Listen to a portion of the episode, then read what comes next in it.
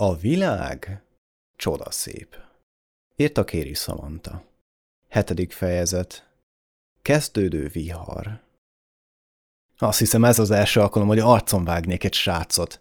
Szerencsé, hogy Laura már megtette helyettem. Viktoron és Ferencem. Tibor kivételesen nem telt a történtekről. Jaj, szem, ne dulcizd már, mondta Viktor a furgon hátuljából, de fejemet elrántottam, mert nem érdekelt, amit mond. Inkább foglalkoztam a felszerelésemmel. Az arckendőmet felhúztam orromig. A pisztolyomat elrejtettem a mellényem alá. Kicsit szedett vetett, de utcai ruha volt rajtunk. Méghozzá összeöltöztünk, és mindenkin zöld virított. Kifejezetten jól jött most ez a réteges öltözködés, mert az égen viharfelhők gyülekeztek. Suhantunk az autóval benne a pénzzel, amit még a bankból hoztunk. Mellettem Viktor és Tibor volt. A kockázat nagy volt, ezért váltunk ketté. A rádió viszont nyugtató zenét játszott, így higgadtak maradtunk. Fordulj balra! Parancsoltam Tibornak, ki illedelmesen követte az utasításom. Ki voltam akadva. A génél tartott bulin annyi keresésre szánt idő után is képesek voltak rossz papírokat elhozni. Emiatt buktuk azt a küldetést. A pénzt, ha apránként is költenénk el, feltűnő lenne, annyit hoztunk el. Szétosztva sem működne, mert akkor az egész csapat lebukna. Rizikósabb befektetésbe kezdünk, de jövedelmezőbb, mint hogy elnálunk a pénz. Megérkeztünk. Jelentette ki Tibor. Tudomásom szerint ez az a hely. Egy régi szeméttelepen voltunk a város határán, közel a füstöt eregető ipari parkhoz és a vasműhöz. Civileket nem lehetett látni, csak kendőzött arcú gengsztereket, akik lestek minket, amikor kiszálltunk az autóból. Lilába voltak öltözve. Eléggé félre kalkuláltak a színeket, mikor választottunk. És mindegy szálig valami fegyvert tartott a kezében. Aztán hirtelen elkezdtek nevetni, amikor Lauráik is kiszálltak a maguk járművéből.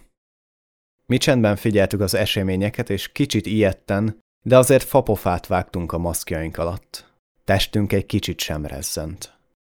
Egyszer csak csendet egy ember intésére, és mindenki csatasorba állt. Fegyverüket a földnek szegezték. Egy csicsásan lila ruhába öltözött férfi érkezett elénk, haja szőkés volt, igényes fazonra nyílt frizurával. Szakállas lehetett, de nem sok látszott ki a maszkja alól. Magasságra, hát mondjuk azt, igencsak felnéztem rá. Termetre viszont elég sportos volt, már-már a tökéletes családapa kinézete volt. Kicsit hezitált és felmért minket, ezek után így szólt. Tiszteletre méltó, hogy eljöttek ide, és végre személyesen is találkozhatok magukkal annyi idő után. Erre a mozdulatra a gangsterek nagy része csak értetlenül figyelt. Nézzék meg őket csak rendesen, büszke lennék rátok, ha ilyen jól dolgoznátok, mint az előttem álló öt ifjú. Kikőg uram, hisz alig látszanak tizennyolcnál többnek kérdezte tisztelettudóan egy férfi a tömegből. Ezek szerint nem vagytok még elég híresek, azt hiszem. Nézett szét a vezér. Nos, ők azok, akik kirabolták a bankot szerda este. Az értetlenség egytől egyig végig söpört minden bandita arcán. Majd ismét kacagni kezdtek. ők, uram, hát ne nevettessem, rég mondott ilyen jó viccet, szólt egy bandita. Ha vicc lenne, én is nevetnék, jegyezte meg a vezér. Erre mindenki észlelve a helyzet komolyságát, magába folytotta a nevetést. Hirtelen csend lett és feszült a hangulat. Senki sem tudta, hogy mi fog ezek után történni. Váratlanul Viktor lépett egyet előre, és törte meg a csendet.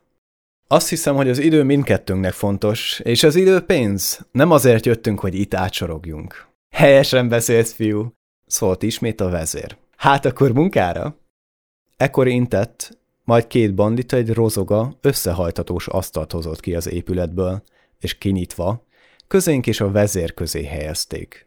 Az egyik banditán látszott egy kis félelem, amikor szúró szemmel ránéztem. Akkor azt hiszem bemutatkoznék, hogy adjam a feszültséget, kezdte a vezér. A nevem Padlós, enyém ez a sok ember itt, és a hely maga is. Bennetek itt tisztelhetek. Egymásra néztünk értetlenül. Egy cseppet sem ilyen fogadtatásra számítottunk. Felettébb kedvesek voltak, már ha az elején a kinevetést nem számítjuk, ahhoz képest, hogy elvileg a Dunántúl legfélelmetesebb bandája lenne az alvilági körökben. Felnéztem, és mivel éreztem, hogy nem haladunk sehova, egy grimasz követően így szóltam. Szem. Légy üdvözölve, Szem!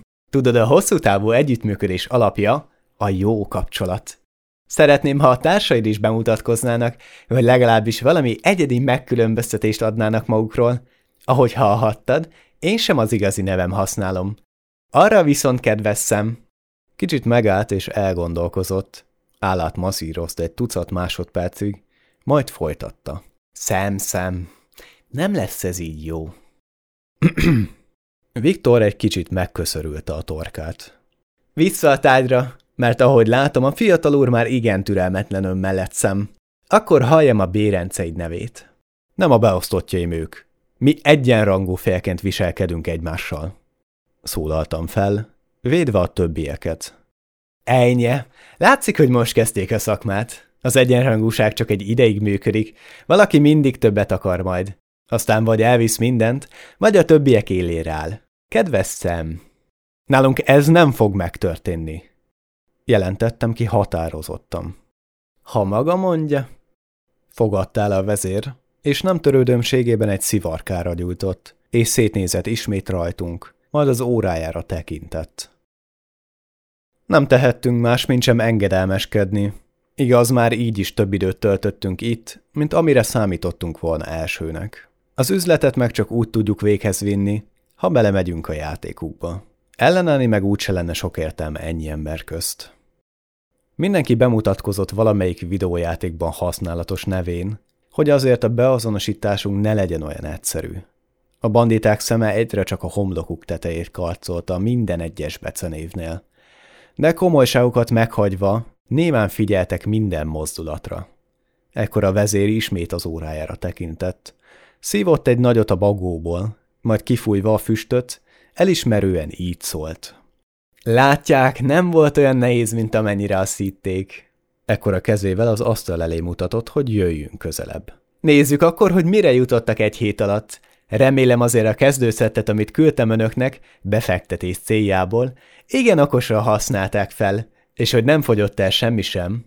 Viszont száz szónak is egy a vége. Miben segíthetek önöknek? Állok rendelkezésére bármiben ilyen feltörekvő fiataloknak. Tibor lépett elsőnek a porondra. Teste reszketett, mint a nyárfa levél, de lógó ruhája elfettetes beszédét. Torkát megköszörülte, hogy beszéde egy kicsit másabb legyen. Leszegett fejjel neki is kezdett, hogy hangja mélyebbnek tűnjön. A, a bankból elrabolt pénzt szeretnénk. Ekkor egy kicsit megcsuklott a hangja, mire a bandatagok elnevették magukat a háttérben. Látszik, ennyire kemények. Szólalt meg egy tag a rötyögése közepette. Csend legyen! Moldult fel a vezér, mire ismét síri csend lett egy pillanat alatt. Ha még egyszer szólnom kell nektek, a következő tömörítésnél ti lesztek autó helyett a présben. Mondta nyugodtan, és Tiborra nézett, hogy folytassa. Tehát a pénzt szeretnénk befektetni, hisz a papírok hiány nekünk ez nem lehetséges most. Mennyi lenne ez az összeg pontosan? Kérdez vissza a vezér nyugodtan. Ekkor Tibort Ferenc váltotta, és a leghétköznapi nyugalommal egy cetlit mutatott fel. A készpénz összeg a felső, a maradék összeg a trezorban lévő ékszerek értéke. A pénz jelölve van? Nem, de egyik-másik kötekben esetleg lehet rejtett festékpatron. Értem, mondta meglepődve a vezér, és szájához emelte a szivarkáját. Majd beleszívva egy pillanatra elmélyedt a közeledő felhők sokaságában. Az emberek egyre csak előrébb léptek, hogy szemügyre vehessék a papír felszínére írt számokat, majd egytől egyig elámultak a látottakon. Azt ugye tudják, hogy ez... Mm, rengeteg pénz. Fésülte hátra haját a vezér a kezével a mondata végén. Azzal kivette Ferenc kezéből a papírt. Igen, tudjuk, nem véletlen fordultunk egy olyan emberhez, mint maga, aki járatos az ekkora összegekben. Nem mondom, nem gondoltam volna, hogy a mai megbeszélésen öt fiatal ideálít ennyivel.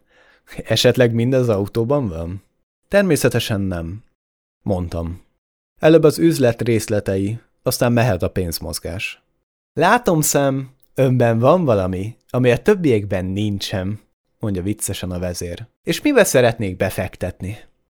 A jobb kérdés, hogy hogyan oldja meg azt, hogy a pénz tiszta legyen. Az legyen az én titkom. Mindent nem árulhatok el. Legyen annyi elég önöknek, hogy életük végéig annyi pénzük lesz, hogy akár azt is huszassal törlik ki. Megegyeztünk? Bólintottunk mindannyian. Tehát akkor mi lenne az elképzelés? Esetleg százalékosan is elgondolkoztak már? A legnagyobb részt valamelyik kriptovalutába szeretnénk befektetni. A mostani helyzetben a legjövedelmezőbb üzlet lesz pár éven belül. A számítási teljesítmény és a véges kódok miatt egyre csak emelkedni fog az ára. Lenyomozhatatlan és nem szólnak bele az államok. Szerverparképítés vagy a jelenlegi valuta felvásárlása? kérdezte a vezér. Fele-fele arányban, esetleg ha van jobb ötlete, meghallgatom. A részletekre térjünk ki majd később, mondta komolyra véve a hangsúlyt a vezér. És a többi? A megbeszélés tovább folytatódott. Volt szó ingatlan befektetésről és mindenféle távoli országbeli számlanyításról. Természetesen az építőipar is szóba jött, mint hosszú távú befektetés. Egy lényeg volt, hogy a pénz, aminek nagy része nálunk volt most, az életünk végéig elég legyen. Ahhoz képest, hogy az emberek az alvilágot milyennek képzelik el, hogy sok gonosz tevő, akik folyamatosan balhéznak és embereket ölnek, kicsit sem volt ilyen. Legalábbis ez a banda nem. A tagok a megbeszélés negyedénél már érezték, hogy nem okozhatunk nagy gondot, így elkezdték a maguk dolgát csinálni. Pára még a maszkikat is levették, így kilétüket felfedték. Egyszerű embereknek tűntek. Arcukról nem a kegyetlenség volt az, amit elsőnek leolvasna az ember. Többről kiderült egyébként, hogy szakma belé a fentebb felsoroltaknak, így tudnak ilyen hamar és egyszerűen segíteni. Az összeg egyik részét egy fiktív nyereményjátékon fogják majd átutalni.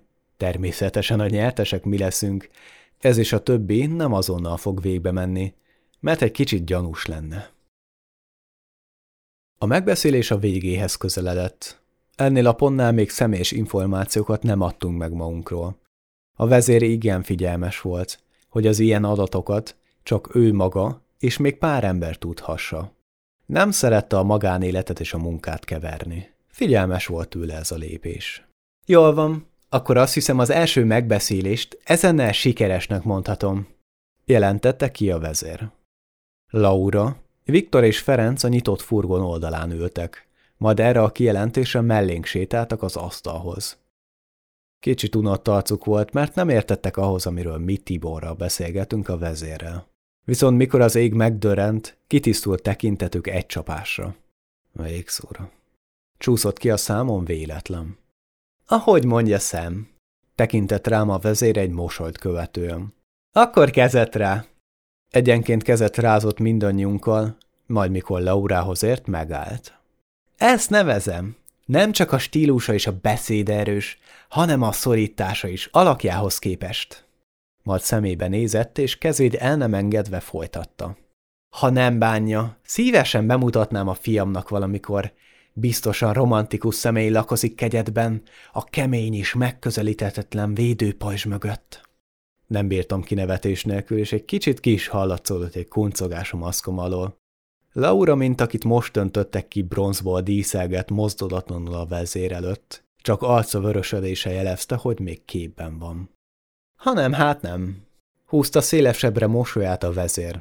Azzal elengedte Laura izzadásnak indult kezét. A tagok is jót nevettek ezen az egészen, így a hangulat oldódni kezdett. Amikor Viktorhoz ért, ő így szólt, miközben határozottan a szemébe nézett. Örülök, hogy önnel dolgozhatok. Csak akkor legyen formális, ha a helyzet megkívánja. Attól, hogy én magázom önt, nem jelenti, hogy önnek is azt kell tennie. Tegezhet nyugodtan. Tudja? Közelebb hajolva Viktorhoz folytatja. Nekem ez csak a szerepem része. Valami értetetlen módon padlós. Milyen fura egy név ez. Akkor volt a legkomolyabb, amikor mosolygott és nevetett. Sugárzott belőle a magabiztosság. El nem tudom képzelni, milyen lehet, ha szomorú. Vajon a világ haderő sem lenne elég, hogy kiiktassa? Ezt megjegyzem egy életre, úgy érzem, mondta remegve a megrendíthetetlen Viktor. Fiatalok, fiatalok, látszik, hogy még tanulniuk kell. Okos dolog követni a felnőtteket, viszont hasznos, ha vannak önálló gondolatok is. Természetesen ez önöknél félig meddig meg is van, hisz nem minden jött-ment ifjú rabolgat bankot és túszt. Köszönjük, hogy így gondolja. Gondolod. Mondtam, hogy eltereljem figyelmét Viktorról, aki lassan Laura szindrómában szenvedett a pirulás leszámítva. Szemkedves! Elengedte Viktor kezét, és ismét gondolkodóba esett. Még mindig nem jó. Tette halkan hozzá, majd mintha mi sem történt volna, folytatta. Egy új és fiatalos csapat a maguk terveivel és gondolkozásával mindig jót tesz az üzletnek, emellett a továbbiakban is számíthatnak majd az ellátmányra, nem csak fegyver és lőszer szempontjából. Ha ezek után bármi pluszra lenne szükségük, tudják, hol találnak meg. Ezek után a laptophoz fordult, ami az asztal nyugalmát élvezte. Majd lecsukta és felvette a hón alá. Azzal intett, hogy elvehetik az asztalt. Szívesen folytatnám a megbeszélést önökkel, és innék magukkal egyet, de úgy érzem, az égiek közbeszóltak. Mutat fel. Ami késik, nem múlik. Egy hét múlva ugyanitt. Legyen úgy kedves szem, kacsint rám. A pénz felét, amit most magukkal hoztak, viszont a megbeszéltnek megfelelően elkérném.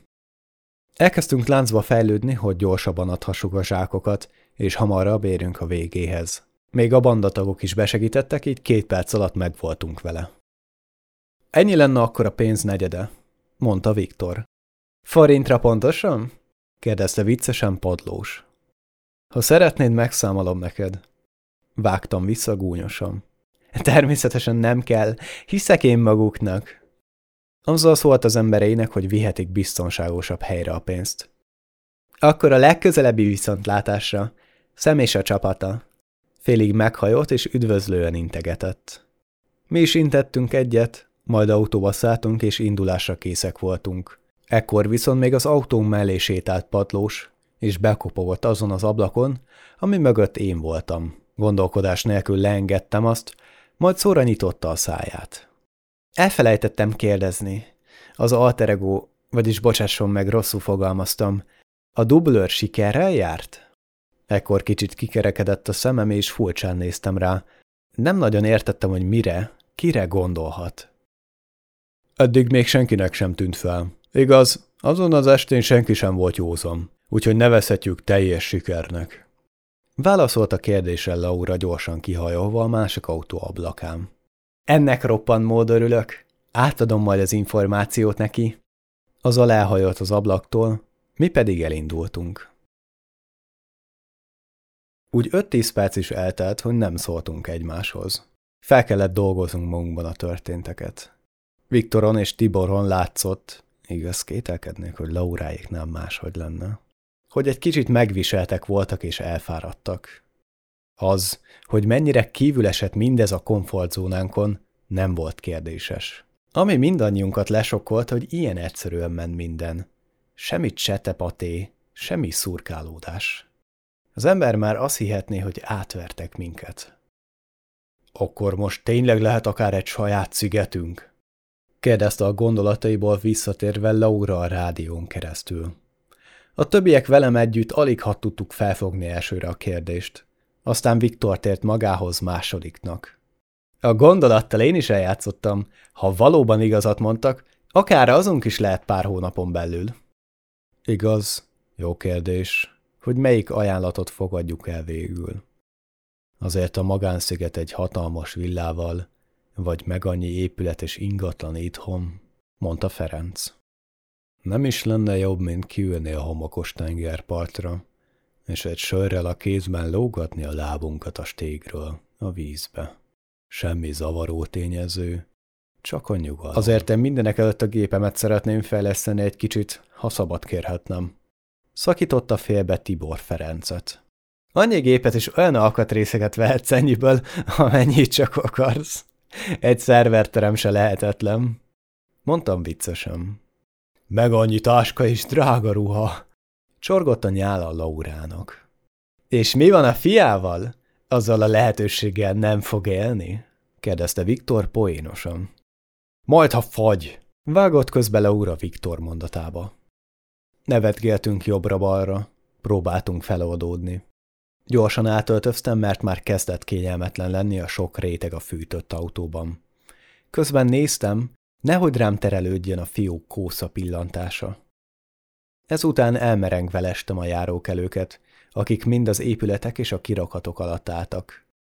Feszülten figyeltek felfelé, majd egy hangos dörrenésre, egy pillanat alatt leszakadt az ég. A hang hatására pár autó riasztója bekapcsolt. Mindenki megrémült, és még egy gyerek is felbőgött az ijegységtől. Páran még próbálták a fejük fölé emelt táskával hárítani az áporozó cseppeket, de nem sok sikerrel. Délután kettő órához képest majdhogy nem korom sötét lett. A szél a fákat nem kímélve fújta az útjába kerülő dolgokat. Filmbe illő jelenet volt. A lassan araszoló autók közül párban dudaszó hallatszódott. Ők lehettek azok, akik most nem érezték át a helyzet komolyságát. Oly hevesen esett, hogy a jelzőlámpák fénye lézersóhoz hasonlított a kis megvilágított cseppektől. Már-már vízilabda meccset lehetett rendezni a patkák köz megragadt vízben. Annyira nem tudtak lépést tartani a lefolyók a megnövekedett csapadékkal. Azt hiszem, hogy az eredetileg megbeszélt hely most nem lesz arra alkalmas, hogy átpakoljuk a megmaradt pénz hozzánk, mondta Laura. Keresni kellene egy fedettebb helyet. Egyetértek, utána meg irány haza, még csak vasárnap van. Jó lesne már egy kis pihenés is, ezután a hét után, mondta Viktor. Akkor kövessetek, csak ne feltűnően, mert tegnap sikerült egy kis hírnevet szerezni az országos híradóban, mondta Tibor. Bocsánat, gyerekek, előbb is eszembe juthatott volna, hogy ott van az a térfigyelő kamera. Semmi baj, szem. Négyünknek is feltűnhetett volna. Ekközben a szemközi sávból egy rendőrautó hangjára lettünk figyelmesek, ami úgy 30 méterre előttünk lehetett. Aztán ahogy közeledett, a vezetője intett is Tibornak, hogy húzódjon félre. Szerencse, hogy a maszkja még rajta volt, így arca nem látszódott. A mellette ülő biztos úr a rádióba beszélt, és másik kezével az övén lévő fegyveréért nyúlhatott. Legalábbis a testének állásából erre lehetett következtetni. Az ereinkben a vér azonnal megfagyott. Tibor arcán gyöngyözni kezdett az ízadság. Ebből úgy érzem, ma nem eztek, mondta hirtelen, majd határozottan a gázra lépett. Azzal azt, ameddig csak lehetett, teljesen lenyomta. Hölgyeim és uraim, itt az ideje egy kicsit jobban kapaszkodni a kelleténél. Tette hozzá viccesen, viszont ebben a helyzetben valahogy ez egyikünket se tudta megnevettetni. Aztán az utolsó másodpercben még volt ideje egy kicsit szemezni a másik autó sofőrjével. Tibor mondhatni tapasztalt vezető volt. Na persze nem azért, mert rengeteget játszott szimulátorokkal, Igaz lehet, ez is közrejátszott. Hanem azért, mert sokszor besegített a szülei fuvarozó bizniszébe. Így a legalkalmasabb ember most, aki a volánnál ülhet, közülünk, az csak is ő lehetett. Egyébként a jármű nem volt valami sportautó, de az ötvenből hirtelen száz, majd több lett a műszerfal mutatóján. Egy kis előnt így is nyertünk a rendőrökkel szembe, de nem tudhattuk, hogy mikor jön az erősítés. Nem hiszem el, hogy még egy órát nem bírtak volna a fenekükön ülni, csak azt kellett volna kibírniuk, hogy átpakoljuk a pénzt, aztán az egész autó a lángok martalékává lett volna. Jegyezte meg dühösen Tibor. Meg lesztek, srácok? kérdezte aggódva Laura. Szerencsére titeket, ha jól látom, nem vettek észre, így léceljetek le észrevétlenül, mondta Viktor, aki a fegyveréért nyúlt és élesítve azt, az oldalsó ablakot félig elhúzta, hogy kiláthasson rajta. Nem hagyunk titeket a bajban. Nem most jött el az ide a hősködésre, Laura. Csináljátok azt, amit Viktor mondott. Vágtam a szavába. A mindennapokban és úgy általánosságban sosem förmettem volna rá egyikőjükre sem, így most én is meglepődtem, hogy ilyet tettem. De, nincs de! Tibor és Viktor kicsit összerezzen mellettem, de nem mutattak ki több érzelmet ezen kívül ki testükön. A főutcán haladtunk le egyenest a nagy templom mellett. Elképzelésem se lehetett, hogy Tibor mit tervez, de amikor a T-elágazásban egy szembejövő rendőrautó hangos fékcsikorgások közepette befarolt elénk a kétszer kétsávos úton, Ő azonnal követte a zsaru példáját, majd a kormányt határozottan elrántva próbálta kikerülni azt. Azzal megálltunk. Viktor, ha megkérhetlek, mondott csak ennyit Tibor. Hangján semmiféle érzelem nem volt megfigyelhető. Viktor kihajolt az ablakon, fegyverével a kerekekre célzott, majd egyet-egyet lőtt az állóautó éppen látható gumijaira. Azzal Tibor ismét a gázra taposott. Biztosan a legmegfelelőbb ötlet, ha egyenesen a rendőrség épülete felé tartunk? A gyorsítteremnél azt hiszem, hogy beugorhatunk majd kajáért is, ha szeretnéd. Viccelődött ismét Tibor. Lövések érkeztek hirtelen a furgon felé. Egy-kettő súrolt is minket, de bíztunk benne, hogy ha el is találnak, akkor is a mellényeket és nem a testünket fogja. Alig, hogy a következő kereszteződéshez értünk, az út jobb és bal oldalán egy-egy biztos úr állt készen arra, hogy eldobja a járművünk elé az acélút akadályt. Szerencsére csak egy irányt zártak le ezzel a lehetőséggel előlünk. Itt Tibor azonnal el is kanyarodott balra. Lehet nem volt a legmegfelelőbb választást, mert a mi sávunkban is és a szembejövőben is voltak közlekedő autók. Itt szlalomoznia kellett. Viszont úgy látszott, hogy őt ezt egy cseppet sem foglalkoztatja, inkább csak élvezte a helyzetet. Viktor eközben fogát összeszorítva próbálta eltalálni a mögöttünk szágúdó rendőrautók fontosabb pontjait, hogy mozgásképtelenné tegye azokat. Kihajolva az anyósülésről és hátrafordulva, még én is eleresztettem egy-egy lövést. Arra viszont nagyon vigyázzunk kellett, hogy a kedvességünk nem maradt viszonzatlan. Mázliuk volt, hogy az ő ablakuk legalább golyóálló volt, nem úgy, mint a miénk. Így a hátsó üveg, ami némiképp fedezte Tibor helyzetét a sötétített mi volt a miatt, hamar az út mozdulatlan nyugalmát élvezte. Esetleg, ha egy kicsit tudok segíteni, akkor beszállunk mi is a játékba. Szólt a rádióból Ferenc. Nem azt mondtam, hogy maradjatok ki. Az emelkedő után a busz megálló felé hajtsatok be. Ne egyenesen, mert már készültek úttorlasszal ott a holtérben. Vágott a szavamba. Úgy száz méter lehetett addig, így Tibornak nem volt ideje hezitálni. Csak a fékre lépett, amitől mi előre borultunk Viktorral az utastérben, aztán bekanyarodott élesen jobbra, balra, majd egyből jobbra, aztán egyenesen a körforgó felé. Addig tiszta az út.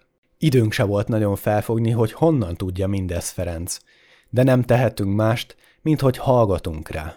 Úgy tíz percig tudok nektek segíteni, ameddig ez a vacak le nem merül. Így addig, ha tehetitek, rázátok le őket.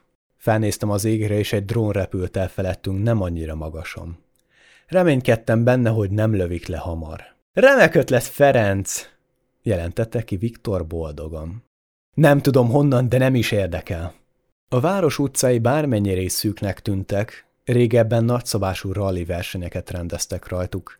Így volt már az itt lakóknak tapasztalata, ha az autók többen hajtanak, mint ami megvan engedve nekik. Viszont így is voltak sokan, akik elénk akartak lépni az úttesre. Így Tibor nem győzte őket ledudálni, hogy ne tegyék. A főúton milyen a helyzet? Itt nem hiszem, hogy sok esélyem lenne most, kérdezte Tibor. Viszonylag tiszta. A dél felé vezető útszakaszon leszakadt egy faág az útra. Így arra hatalmas a tollódás. Ne arra menj majd, hanem inkább a főváros felé. Autópálya kilőve? Ott egy percen belül elkapnak titeket. Ha volna egy hely, ahol az autót el tudnátok hagyni, akkor több esélyetek lenne gyalog a házak között. Ennyi kopóval a nyakunkban egyből kiszagolnának, merre vagyunk. Van olyan hely, ahol sok ember van, hogy elvegyüljünk? kérdezte Viktor, látva Tibort. Van. De nem hiszem, hogy jó ötlet lenne. Csak mondd, merre van az. Nem érünk rá hezitálni. Feszült másodpercek következtek, miközben vártunk Ferenc javaslatára. Közben már a körforgóban jártunk, és Tibor úgy gondolta, hogy nem kanyarodik ismét vissza a városba, hanem a vasútállomás felé hajt. Az autó a vízes úton úgy csúszkált, mintha jégen lett volna, így Viktornak is nekem nagyon kellett kapaszkodnunk, hogy ne essünk ki a járműből. Ezen sajna az sem segített, hogy a középső székeket kivettük, és a pénzes zsákok se voltak lerögzítve. Így azok, mintha szányra kaptak volna, repkedtek az utastérben. Ha nyitva lenne még a városban a vidámpark, ezt a menetet tuti bevezetném ott is. Próbáltam viccelődni. Ferenc elmondása alapján szembe velünk nem voltak zsaruk, de a hátunk mögött még mindig szüntelen özönlöttek.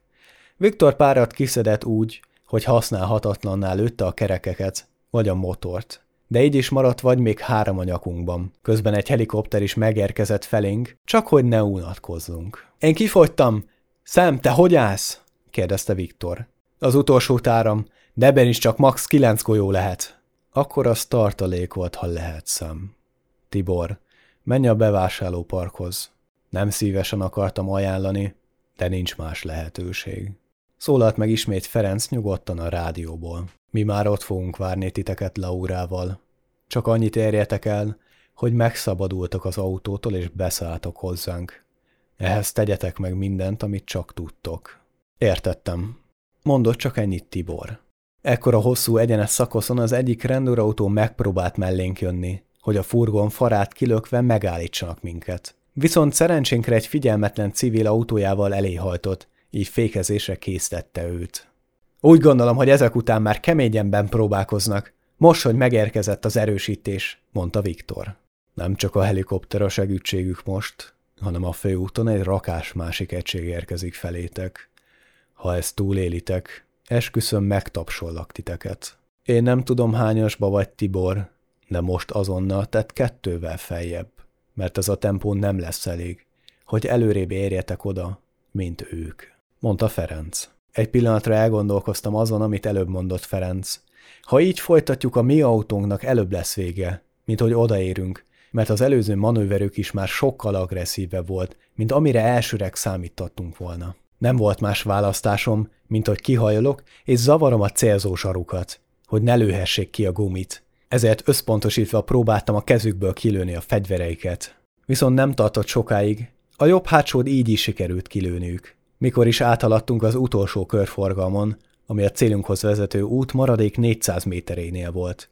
Olyan hangos volt a robbanás, hogy hirtelen összerezzentünk. A fejünk elkezdett zsongni a hirtelen és hangos hanghatástól. Egy pillanatra még az eszméletemet is elvesztettem. Úgy éreztem, mintha az arcom pár centire lenne az aszfaltól, de Tibor gyorsan reagált a helyzetre és kezemet elkapva tartott, hogy ne essek ki az anyósulés ablakán. Tiszta célpont voltam arra az öt másodpercre, míg kint lógtam. De visszamásztam azonnal, és megúsztam bőrrel. Az autó most már kis hián irányíthatatlan volt, de az utolsó előtti jobb kanyar Tibor olyan magabiztossággal vette be, mintha baja sem lett volna. Melyik üzlet? kérdezte gyorsan Tibor. Te miről beszélsz? kérdezett vissza Ferenc. Szerencsénk volt, hogy az eső még mindig nem állt el, így az amúgy nagy parkoló területén Egyetlen gyalogos sem tartózkodott. Tibor bevette az utolsó balkanyart, majd fékezés nélkül haladt egyenesen előre. Most, Laura. Szól csak ennyi a rádióból. A zsaruk mögöttünk tempósan érkeztek és kanyarodtak volna be, de egy autó eléjük hajtott, és ezért mind bele is ütközött. Váratlan volt. Viszont arra elég, hogy egy kevés időt nyerjünk. De mire is? Kapaszkodjatok! kiáltotta el magát Tibor. Időm se volt felfogni, hogy mire mondja ezt. Épp, hogy megfordultam a mögöttünk lévő események bámulását követően. Arra lettem figyelmest, hogy egyenesen a szembelévő bolt felé haladunk. A patka aztán hirtelen megdobta a járművet, és beszálltunk az épület üvegén keresztül az eladótérbe. Azzal a furgon földet ért. Az autót a bolt hátsó fal állította meg. Felszántottuk a kirakatot, és a kiállított ruhák egész nagy százalékát. Az emberek menekültek. A nők sikoltoztak és gyerekeiket védelmezték. Hozzátett az élményhez, hogy eltalálhattunk egy biztosítéktáblát, így az üzlet lámpái felváltva villóztak. A becsapódástól testemmel a műszerfalnak, fejemmel a szélvédőnek csapódtam. Tibor be volt kötve, így ő jobban megúszta. Viktor viszont, mint akinek kivették a csontjait, úgy feküdt az utastér hátuljában, ronybabaként. Bal felkarján egy lövésnyom látszódott. Kavargó fejjel és hányingerhez közeli érzésekkel hátra másztam és felpofoztam, amitől feltápászkodott, és egyből kimásztunk a furgomból. Ott van a személyzeti kiárat, arra menjünk.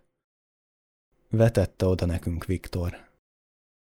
Tibor, mikor kiszállt a furgomból, látván a helyzetét, egyik kezével átkarolta és támogatva vezette a vállára nehezedő Viktort. Én egy kicsit lemaradva tőlük, a harmadik lépésnél már éreztem, hogy többet nem tudok megtenni. Összeestem, és hirtelen sötétedni kezdett minden. Egy lány rohamba közeledett hozzám, aki az egyik állvány mögül bújt elő. Viktor, amint észrevette, hogy a földön fekszem, megpróbált elindulni értem. Szaladj, menekülj innen, őt majd én intézem, mondta a lány, kinek arcát a homálytól nem láttam, ahogy odaért és legugolt elém a vértócsába, ami előttem egyre csak nagyobb lett. Aggódó és remegő kezével a kardigányát levéve magáról, a fejem köré tekelte azt, hogy a vérzést elállítsa, ami vélhetően onnan jött.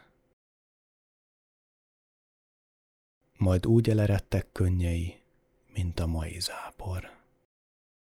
Tarts ki, te buta! Nem halhatsz meg itt!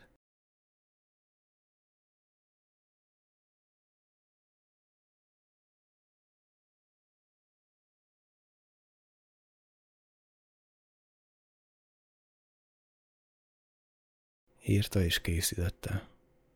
Kása Máté.